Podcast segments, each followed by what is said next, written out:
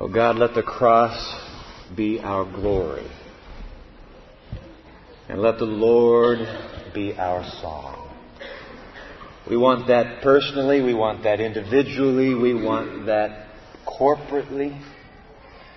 But we want that as a twosome. This gift of marriage be the song. And Lord, if there is something we can do to make that song clear, to release the joy that you have always intended, teach us today. Let it be practical. Be hands on with us that we might grow and grow into the likeness of our Lord, in whose name we pray. Amen. I have here in my hands one of the reasons why it is a joy for me to have Karen standing right here in the pulpit today. It's a cartoon. One of you sent this to me. I don't know who did, and I can't give credit, unfortunately. It's a picture of a little eh, older couple. They're riding home from church. It's a husband and a wife. Turns out it's the pastor and his wife. They're riding home from church, and she is sitting there in the corner a look of utter nonchalance on her face. I mean, one arm is cocked over the, the bench. In fact, let's, just, let's, let's put it up on the screen here. The other arm is half sticking out the window. Now I want you to look at him. Come on, look at him. There's the preacher.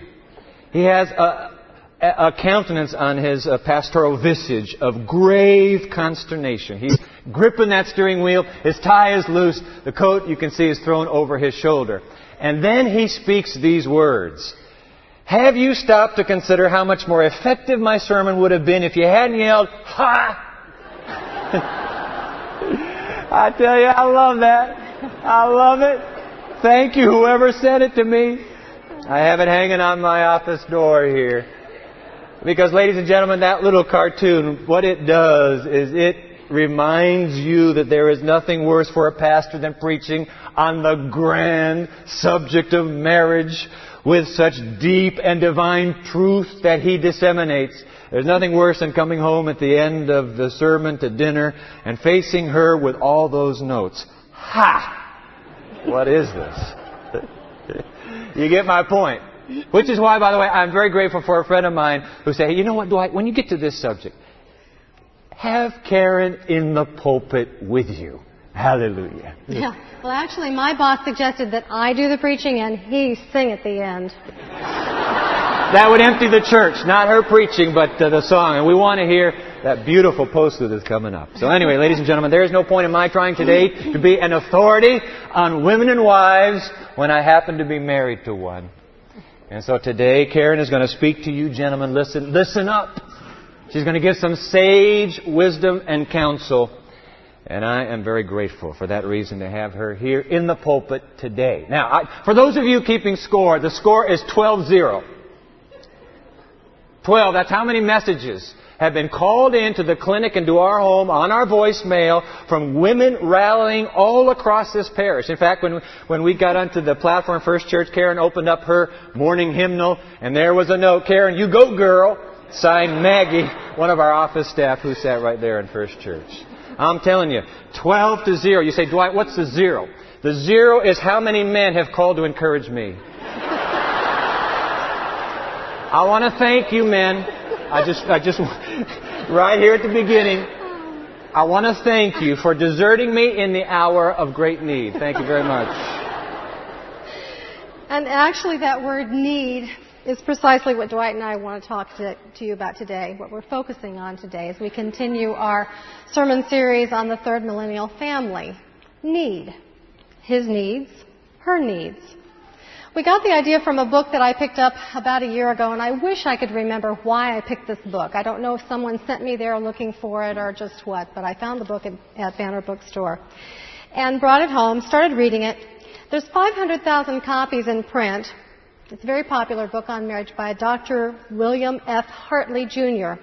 The book, His Needs, Her Needs, Building an Affair-Proof Marriage.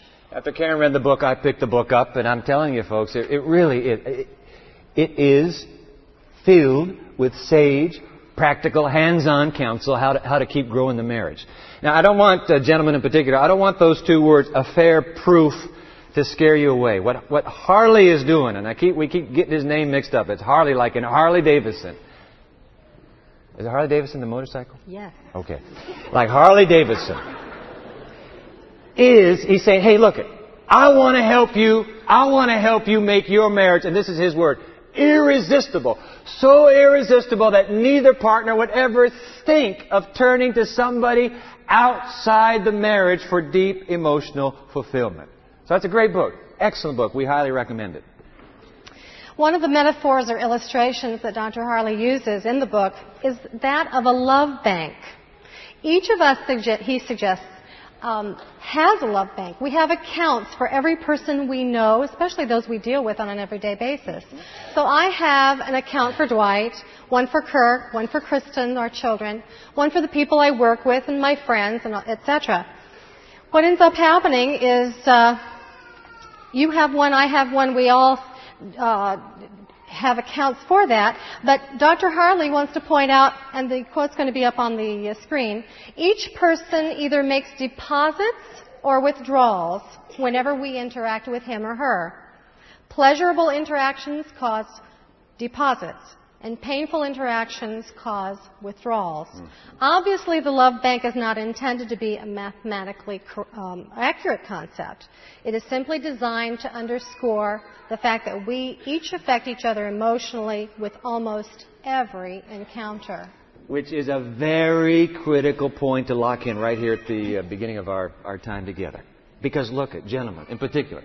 What happens? See, if, if, we're doing things to our wives and we think, hey, I'm just, oh, I, I must have an incredible fortune built up in her love bank, come to find out that that very action or the lack of it is in fact withdrawing. It's not going up, it's going down, down, down. You say, oh, come on, Dwight, how am I supposed to know? I didn't even know she had that need. What do you mean I'm supposed to be the one making emotional deposits in that area of her life? Nobody told me. Ah, Harley said, that's the point I want to tell you. Now the man, the man is is certainly uh, has grounds to make his case with us. Did it say 20,000 hours he spent Something counseling like couples? Mm-hmm. Somewhere in the book. 20,000 hours. He's a clinical psychologist. And he said, after all these hours, what I want to share with you, and we left the book. We left the book in my office, and I, and I apologize for that. The five deepest needs of a woman, of a wife, and then he said, I want to share with you the five greatest needs of a man, of a husband. Now his point is simple. Look, if I can show these needs to you, here's what happens. You will be able to concentrate on your spouse's needs. The half the time the problem with our marriages is we're always well, hey, come on, I need this. Hey, hey, hey, hey, hey. We're always focused this way. No.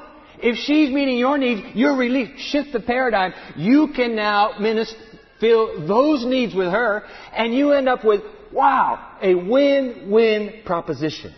So, here's what he writes. Take a look at this. Dr. Harley, I'd like to address married people who want to be happily married. There isn't a couple here this morning that isn't saying, yep, that's, that is us. Whether you have just started your life together, we got a bunch of newlyweds here, or whether you have had an average marriage for a number of years, and some of you say, boy, that is my marriage, average, average, average, or even have had a bad marriage, and let's face it, there are some marriages that have been bad. Or even, he goes on, have had an affair, and some of you know of what he speaks. It doesn't matter, he says. You can build or rebuild your marriage if you learn to. And then in the book, this is big, huge box around it. You can learn to become aware of each other's needs and learn to meet them. You got, you got to know the needs before you can meet them. And so, ladies and gentlemen, let's go. Put on your seatbelt because we got to fly through this material. Five of her greatest needs, five of his deepest needs, the five secrets of a lasting marriage.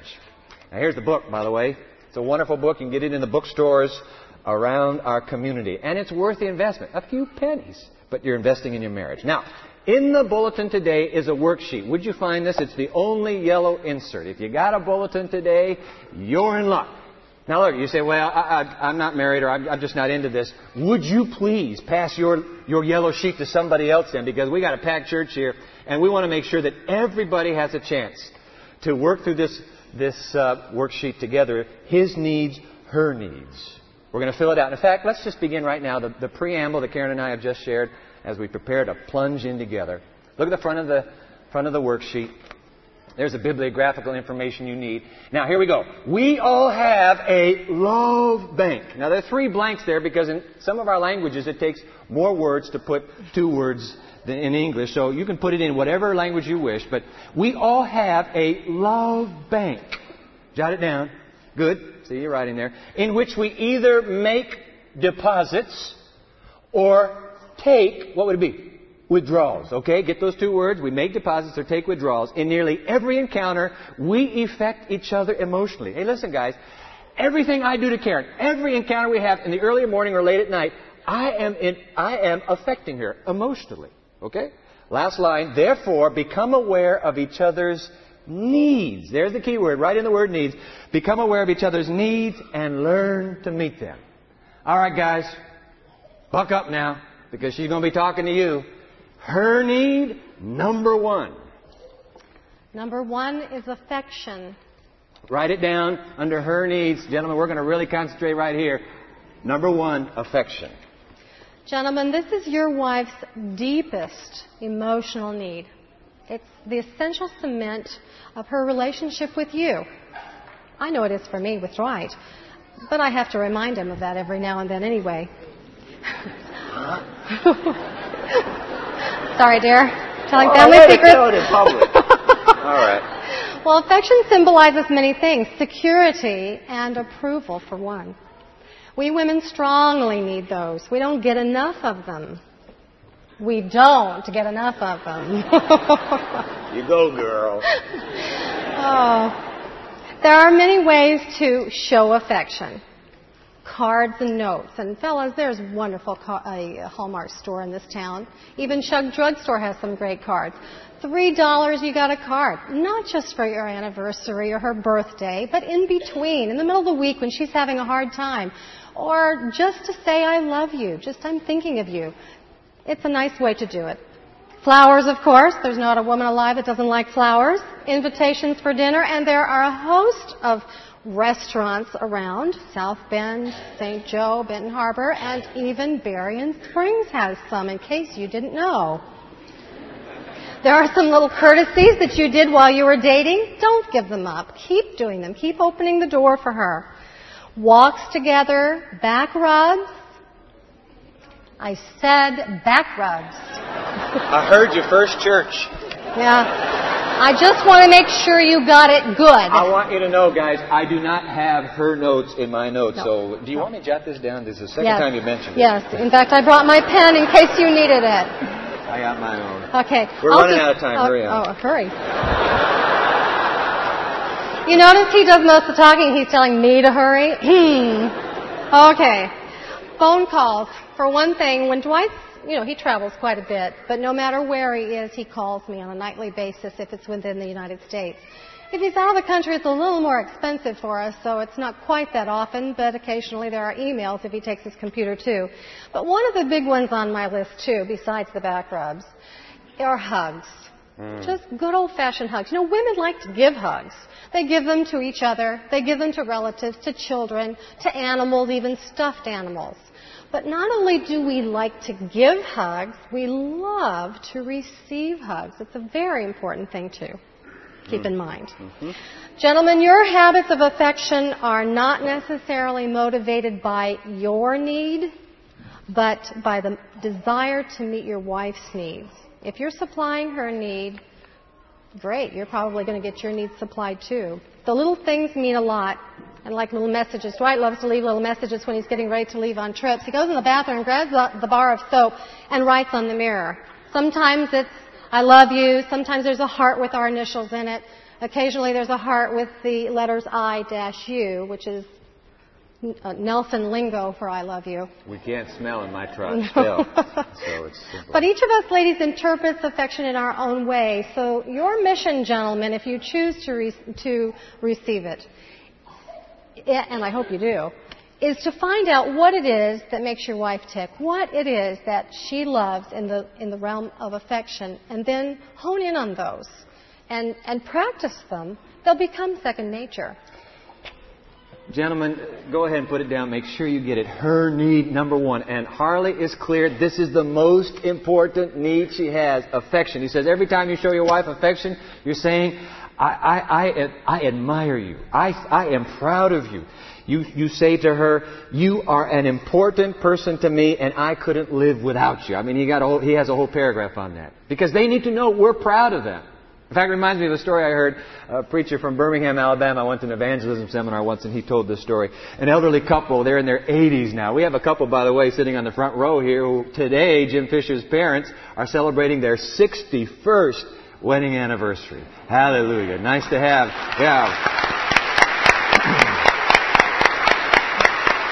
So anyway, this elderly couple, they're, they're, they're, hard of hearing and they're sitting on the, they're sitting on a front porch rocking together and he says to her, he just wants emotion welling up, I'm proud of you. She goes, eh. He said, I'm proud of you. She goes, eh. I'm proud of you. Oh, after all these years, she answered back, I'm tired of you too. Well, you know, you got to tell her that you're proud of her. It's a part of this affection thing. I had to share that. Right All right. Harley says, and I want you to get this. This gentleman, come on. A hug can say any and all of the above. I'm proud of you and so on. Men need to understand how strongly women need these affirmations. For the typical wife, there can hardly be enough of them. Hug, hug, hug. It's a three letter word for her. You're thinking of another three letter word. She's thinking H-U-G. See? I'll get to yours in a moment. hug, hug, hug. I read somewhere, and it's not Harley, and it makes a lot of sense. He said, hey, hey, listen, couples. The first three minutes of your interaction in the morning and the first three minutes of your interaction when you're back together in the evening set the tone for the entire rest of that segment of time. None of us is a morning glory. You know, and sometimes you don't even want to, whew, but we need we need to just have just a hug. There's a woman loves a hug. Ladies, is this true? It's true. Hug, hug, hug. All right. Hey, by the way, it's in the Bible. Ephesians chapter 4. Be kind to one another. That's Greek for hug. And be tender-hearted. And live in love. All right. Thank you, Karen. That's a, her needs, number one. Number one need a woman has, affection. Num- ladies, I'm talking to you now. Number one need a man has, write, write it down. Two words. Backside of the sheet, two words. Sexual fulfillment. Karen and I decided we are not going to illustrate this one out of our own marriage with you. But I want to tell you, ladies, a little secret. Men are sexual creatures. From puberty on, the male contains this God-given sexual drive, and I, I use that word advisedly, four on the floor and overdrive to boot. We, we, we men, we just, we just have it, see? You've heard of the word arousal? For a man, arousal is instantaneous, just like that, particularly when he's young. I'm not sure when, by the way, it goes away. I haven't had the courage to ask my dad, and so I don't know. He'd appreciate that. Sex is a big deal. See, here's the point. Come on. Come on, ladies, listen to me now. Sex is a big deal for most husbands. In fact, the clinical psychologist weighs in on this one. Let's go to the screen. When a man chooses a wife, he promises to remain faithful to her for life. This means that he believes his wife will be his only sexual partner until death do us part. He makes this commitment because he trusts her to be sexually interested in him as he is in her. He trusts her to be sexually available to him whenever he needs to make love and to meet all his sexual needs. Hold it right there. He is not suggesting sex on demand. You have to read the chapter in the context. He's, he's very balanced. But he expects that of her just as she trusts him to meet her emotional needs. Hey, come on, let's do the arithmetic. Number one need of a woman? Affection. Number one need of a man? Sexual fulfillment. Therefore, Harley makes this observation. The typical wife doesn't understand her husband's deep need for sex any more than the typical husband understands his wife's deep need for affection. I got a book in my library written by Josh McDowell. Some of you have heard of McDowell. Title of the book, Sex Begins in the Kitchen. What's the point? A, a, a, fella can pick it up pretty quick. The point is, it is not always in the bedroom that you show affection. It has to begin out there in the workaday world, outside the bedroom. Husbands, we may be able to turn it on, turn it off just like that. It doesn't work that way for our wives. No more talking to the, to the husbands though. Ladies, it's my turn to talk to you. If his love bank is running low on sexual fulfillment, meaning you're not showing him attention and affection inside the bedroom, you can't expect her no, you can't expect him, sorry. you just watch your own notes here. I'll take care of these. I wonder why yours were different. You can't expect him to be very effective at making affection deposits outside the bedroom. See? Harley makes this point. In fact, it's a law, and I wanted to make sure that the men got this law, and ladies, that you got it too. Let's go to it right here. Let's put it up on the screen. When it comes to sex and affection, jot it down. Right here on the back when it comes to sex and affection, you can't have one without the other. Now I want to leave sex, but I want to tell you something. Hallelujah. Paul weighs in on the discussion. 1 Corinthians chapter 7. Take a look at this, wives. The husband should give to his wife her con- conjugal rights. That's kind of code word.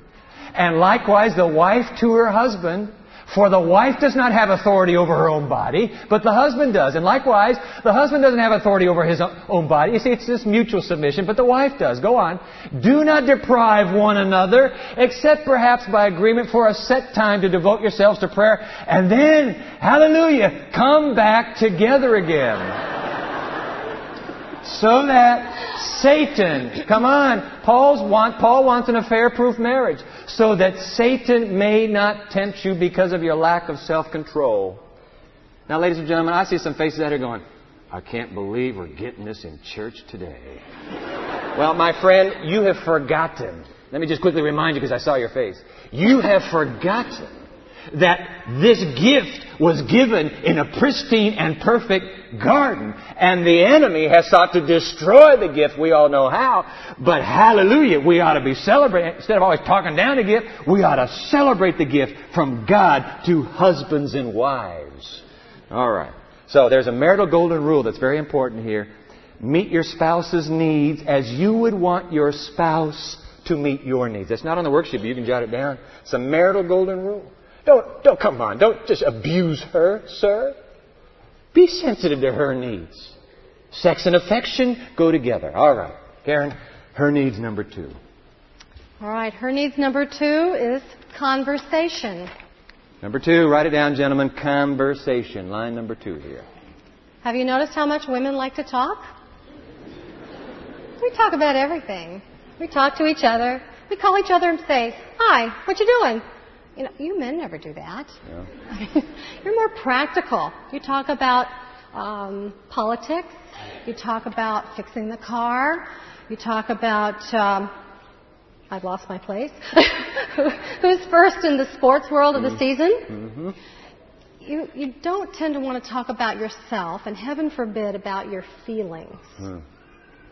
Well, conversation is very important to a woman because it blends with the affection. There is a difference, though, between the way men and women look at talking and conversation. I read in the book, Men Are From Mars, Women From Venus.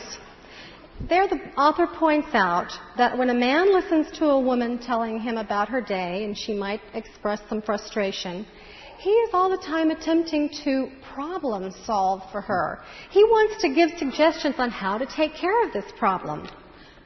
Dwight does that. I admit it. He's learning, but he does that. He wants to jump in and solve the problem for me. He wants to be my hero, and that's fine. It's just that I don't want him to do that. If I want that, and occasionally a wife will say, I don't know what to do about this, I need help, will you tell me what your suggestion would be? Then it's okay. But don't always listen with getting that remedy out just right away. Listen with an ear that's sympathetic without having to problem solve. Um, it was given to me between services here that the average woman speaks about 25,000 words a day. Guess how many the men speak? They're mute, I guess. 10,000. Hmm. So we have a little edge on you as far as the number, but the problem arises when the man comes home from being at work all day, he's spent his words. But she's just barely getting started, you know. She wants to converse. She wants to talk. And he doesn't necessarily want to relive his day because he's done it with all his buddies or colleagues or whatever. But she's ready to talk because all she's had to talk to are the kids that day. So it's important for you men to save a few words at least for your wife. Dwight's a good conversationalist, and he respects my thoughts even when they don't agree with his. Mm. We have a, we have agreed to disagree on some things like politics and what's going on in Florida right now. We do definitely have a whole different attitude on that, but we won't go into that too far. but he allows me to have a mind of my own. I don't have to be a wallflower just because he has a strong personality. But on the other hand, ladies, we have to pick and choose our times to bring up conversation too. We can't bring it up during the evening news or during the sports activities or, or in Dwight's case, he's rather a private person besides being outgoing, but he doesn't want to talk and have a big conversation in a, in a public function or whatever. So just be real picky about when you choose to have your conversations and he'll probably join in. In, re- in regards to this, Harley makes a great point. Take a look at this. Gentlemen, remember, most women fall in love with men who have set aside time to exchange conversation and affection with them. They stay in love, emphasis his, they stay in love with men who continue to meet those needs. Conversation is critical. All right, his needs, number two. We've got to pick up some speed here. His needs, number two, turn your sheet over. Two words in that long line. Recreational companionship. Recreational companionship. Simply put, simply put, a husband wants to have fun in life with his wife. Ladies are big, you just heard it, they're big on dialogue, but husbands are big on do, do, do, do. Now I give my premarital couples uh, a, a, little test called Taylor Johnson Trait Analysis. It's not a psychological test. You take it and you paint your own picture. I tell the couples, whatever, one of the nine traits is active social.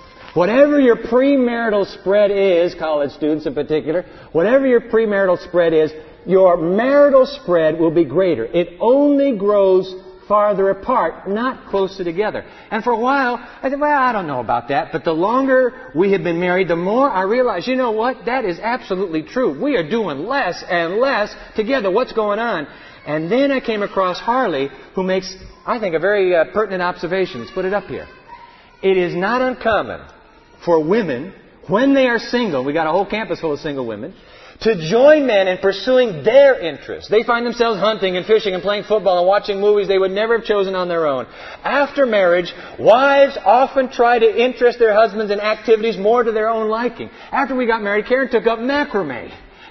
Give me a break, macrame? I mean, I tied knots in Pathfinders. Why do I do it now? But you know, so you know, it's just, it's, if their attempts fail, and I, he's making a point here, women may encourage their husbands to continue their recreational activities without them. I consider, oh, oh, don't, don't, I consider that option very dangerous to a marriage because men place surprising importance on having their wives as recreational companions. Ladies, listen, the television stereotype is wrong. TV makes it look like all men, oh, I can just hardly wait to get out with the boys again. Wrong. When a man goes out, he would much rather have his number one bud with him. No question. And so, you've got to come to the place where you sit down and say, what can we do together? I, heard a story. I'm just going to insert this here. Gary Smalley, you know, the great uh, marriage and family uh, specialist. He tells a story about a couple who went to a marriage seminar one weekend, learned something like this. You've got to do stuff together. And as they're going home, the wife announces to her husband, honey, I thought it over. I am going hunting with you. He just felt this cold sweat break over his body. Hunting with me? Please, that's the one thing. I... All right, he said, hunting it will be. So he bought her a gun and the orange vest. He trained her. They went target practicing. They finally, the day comes. They go out into the forest. He says, okay, you go that way, I'll go this way. When you get that deer, boom, you know what to do. Moments go by, and then he hears these boom, boom, boom. Three of them, three shots. A feeling of warmth floods over him. She, she has bagged her first game. He starts racing through the woods for the sound of the shot. He hears voices, they, loud, angry voices. A woman's voice, he recognizes his wife, and a man's voice. And the woman is saying, It's my deer. And the man says, No, it's not. It's my deer. It is not. It is my deer. Finally, before he can round the corner, he hears the man say, All right, lady, it's your deer. Let me take the saddle off of it first. She shot the guy's horse. Yeah. Isn't that great? I love that one. Only men are laughing now, but I do love that one. So, ladies, the point is this. You gotta share something you both enjoy and understand, see? You don't just go into it because he's into it. And so he says, he says, by the way, fellas, give up this competitive sports stuff. She's not into competitive sports, so don't make her, you know, she doesn't want to play golf. She doesn't want to play golf or bowling. Find what you can do together. What's the point? You need mutually enjoyable fun. Ah, I like this. Harley's policy of mutual appeal Companionship, recreational companionship, but remember, engage in only those recreational activities that both you and your spouse can enjoy together. Ladies, don't just say, well, I can't find a thing, we're not doing it. No, no, no. Sit down and plan. Choose. Pick those, those, um, those activities. By the way, Harley says, and he says, other marriage counselors don't always agree with me here, but I would like to suggest that a husband and wife should be each other's best friends. And I got to tell you, Karen is my best friend. Hands down. I got some wonderful friends. But this is the woman. This is the human being that I spend life with. It ought to be that way. In fact, Harley's Law of Marriage, jot this down. I think this is on our worksheet. Yes, it is. Jot this down. The couple that plays together stays together. You got to do it together. Have fun together. All right. Enough of that. All right. Herd needs number three honesty and openness. Gentlemen, your wife needs to come to find you, and you're not going to like this word predictable. She needs to learn to trust you like she trusts no other human being in the entire world. She has a right to what's going on in your mind, what's going on in your thoughts, the good, the bad, those problems, your fears.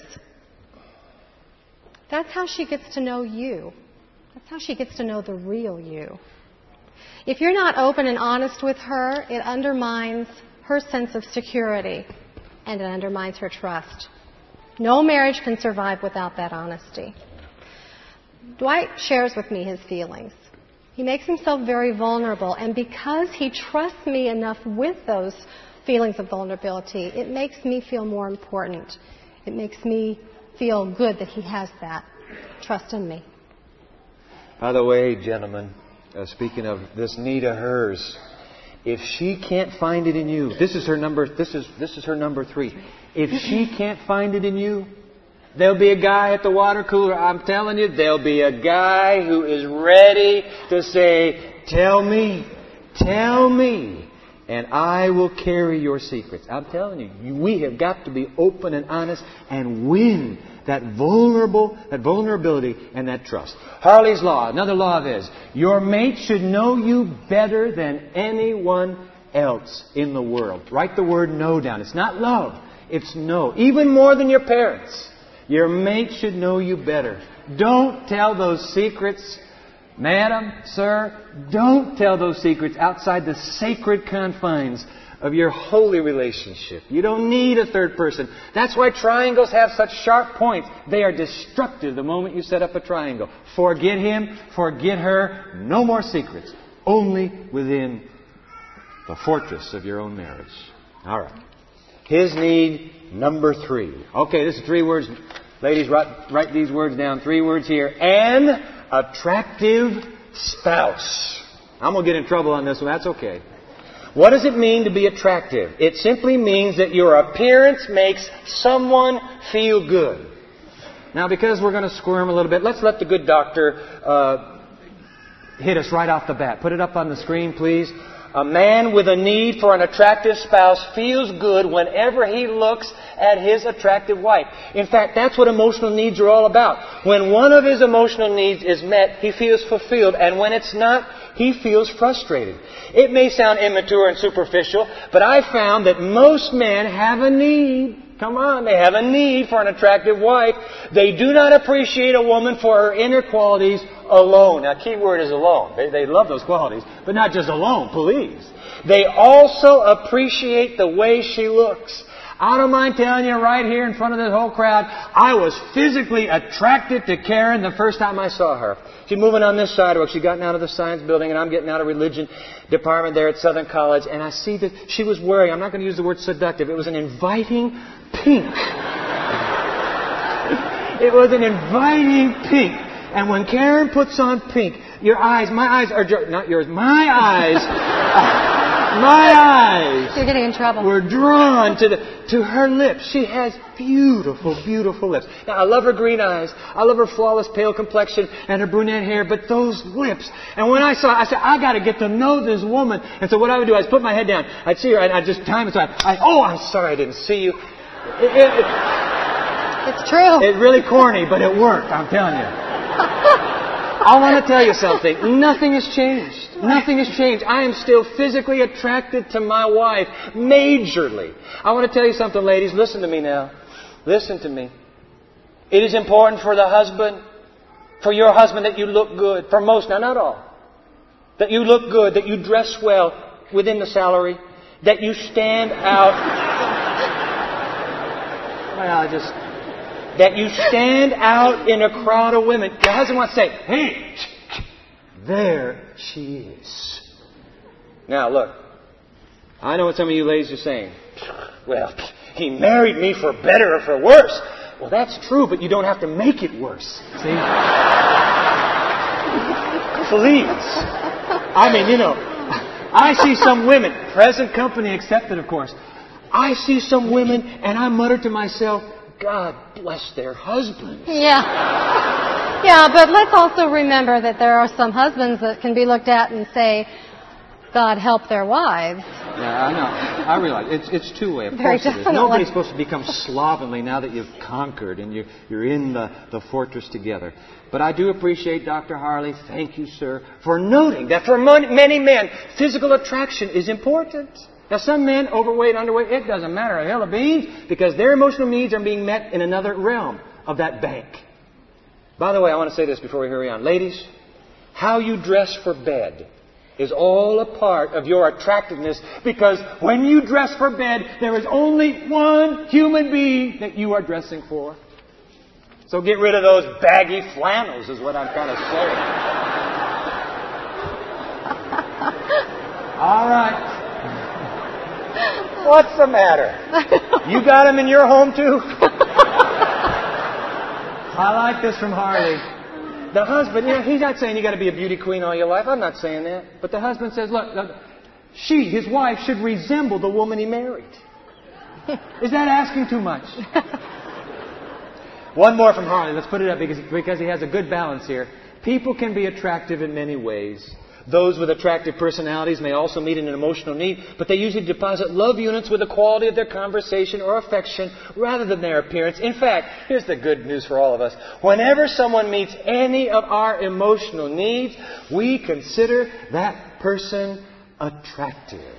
So, ladies, write it down under his needs number three, an attractive spouse. Her needs number four, Karen. Number four, financial support. We women want our husbands to support us as well as or better than our fathers did when we were growing up. That doesn't mean you have to be a financial wizard, but you do need to be the main financial pillar of the home. If she works outside the home, the bulk of the home expenses still need to come from your paycheck. If your wife resents having to work full time, then you both need to sit down together and see if your standard of living can be brought down to a point where it's a little more comfortable, which makes you more happy. Face it, folks, most of us, most couples in the world today do set a standard of living far higher than they need to be happy. You both need to be careful spenders. And that brings to mind a story, and I don't know if Dwight wants me to. No, he doesn't want to do that. Let's just suffice it to say there's only been one time in our marriage that Dwight made a major purchase without talking to me about it. Only once. He learned a very valuable lesson. I rest my case. Go ahead. All right. All right. We want to we want to move on here, but I want to. what is the problem with you? Harley makes a point talking about financial support, and it's good for all of us. When it comes to money in marriage, less may be more. That's in your worksheet, by the way. When it comes to money in marriage, less may be more. Guys, we've got to quit living high on the hog. We don't have to have everything. We don't have to have all that technology. We don't have to have the best car in the neighborhood. You don't. Dampen down. I know. Dampen down. Dampen down. It's good counsel, financial support. Okay, we just got one more each left. I got two more. Number his need number four. Write this down, ladies, because this is for you. His need number four. Three, two words.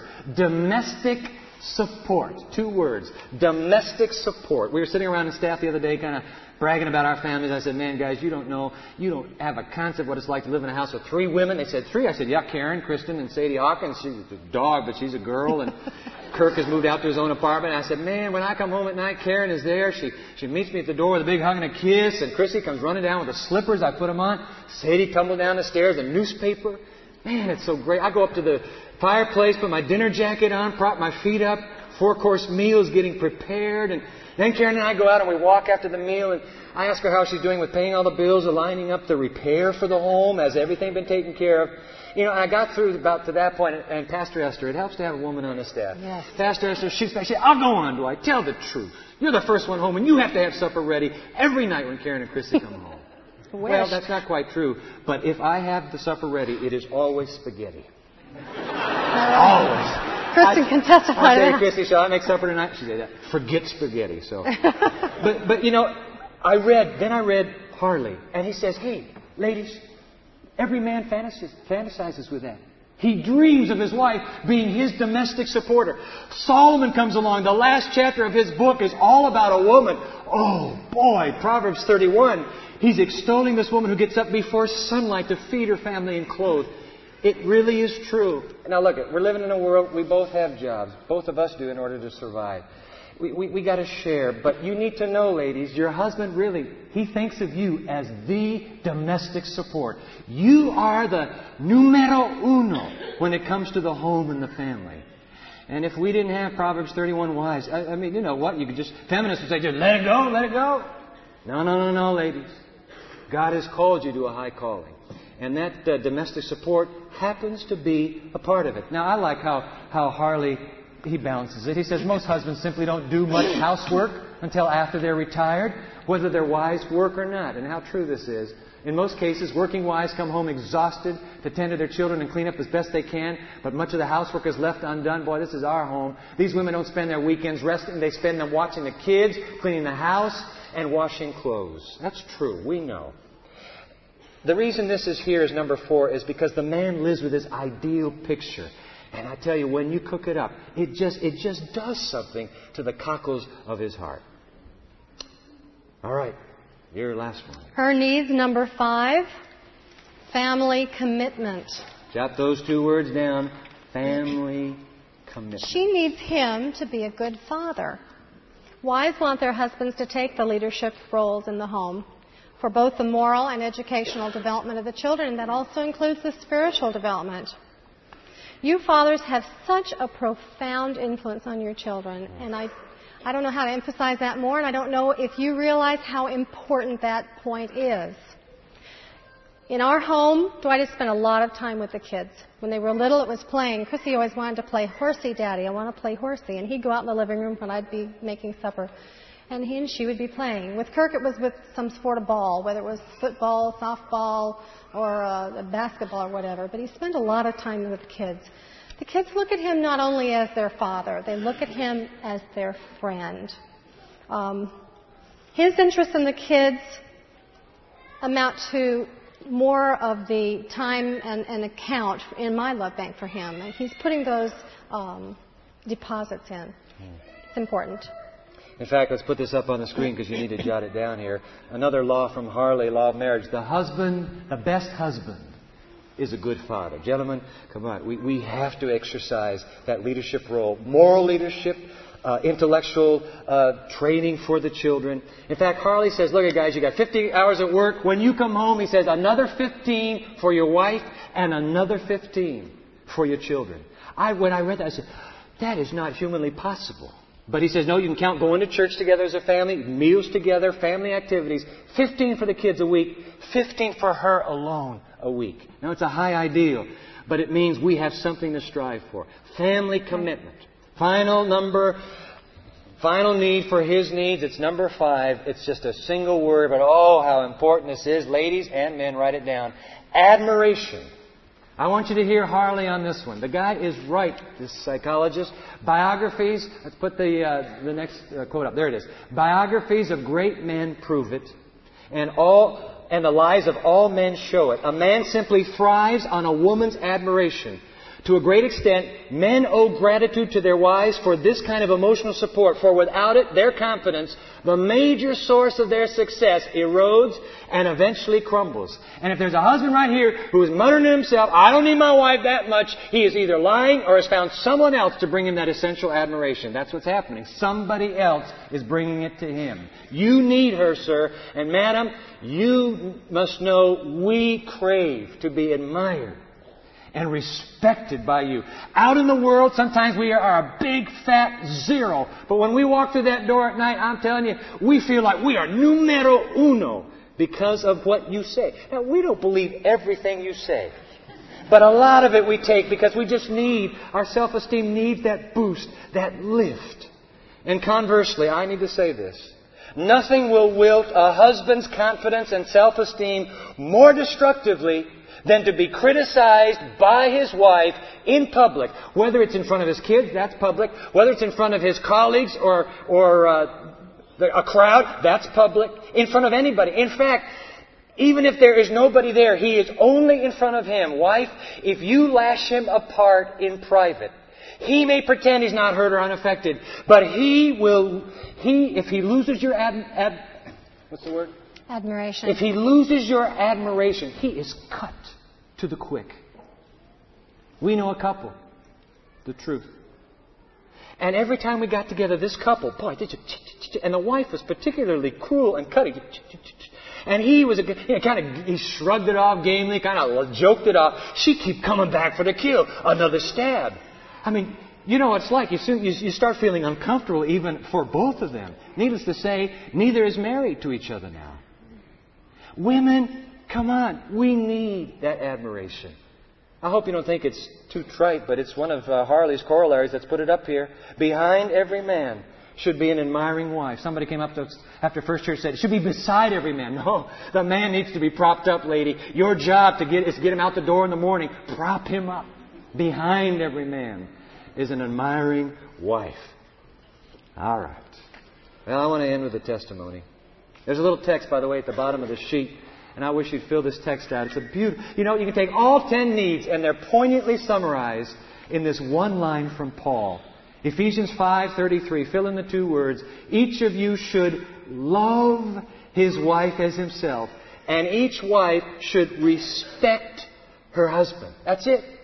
Love and respect. You all ten. They come right down. Now, guys, uh, ladies and gentlemen,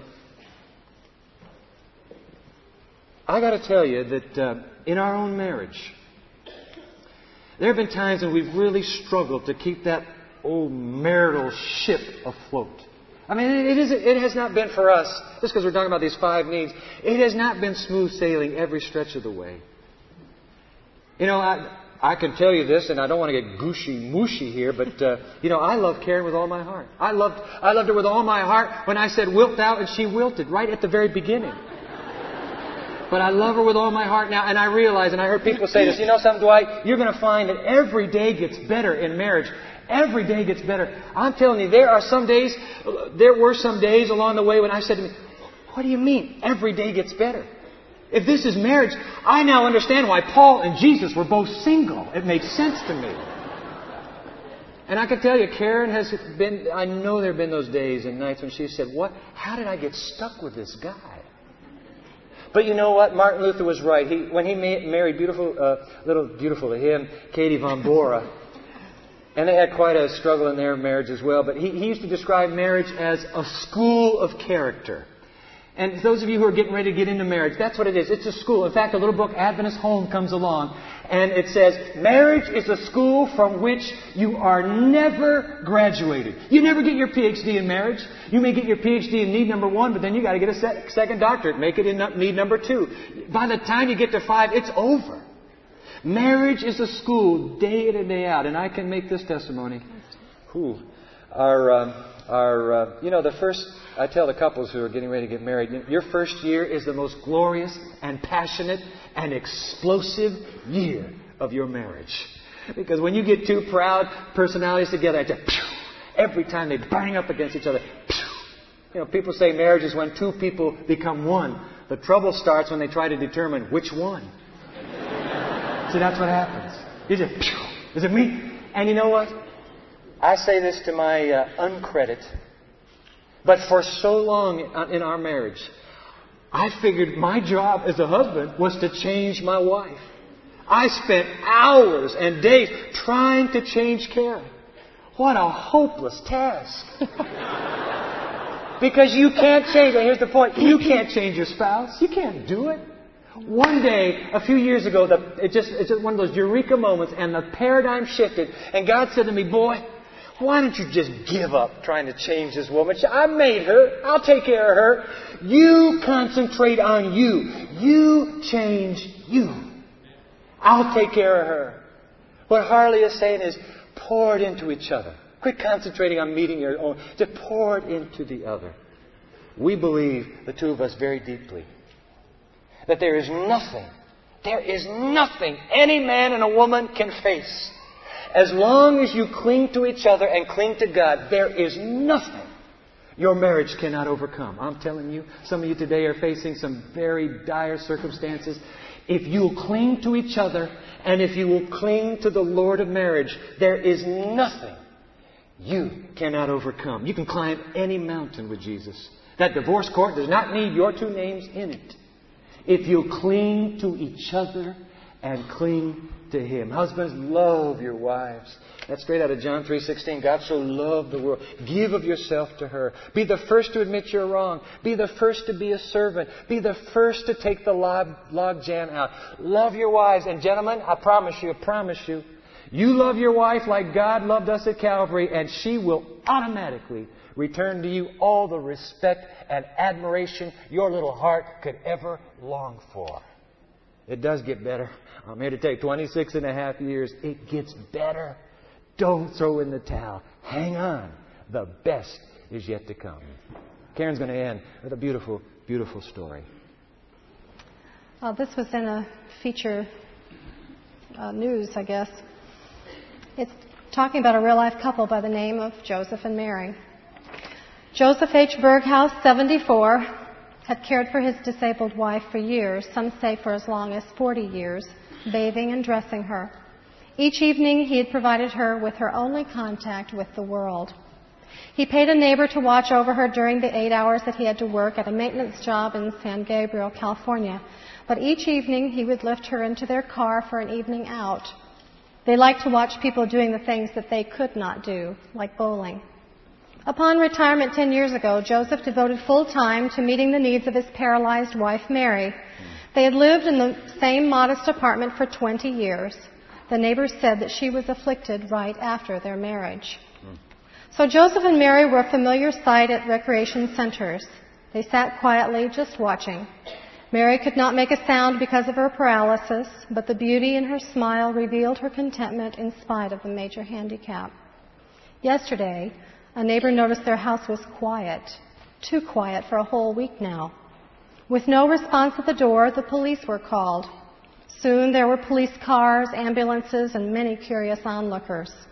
It was apparent that Joseph Berghaus had been stricken in the bathroom with a heart attack, then crawled toward his paralyzed wife in the bedroom. Ten feet from her bed, he died.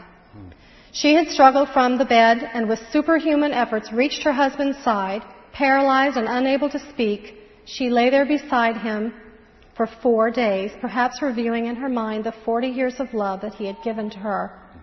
The doctors reported her heart had stopped four days later than her husband's. Death could not part them. I want that for our marriage, and you want it for yours, don't you? Don't you?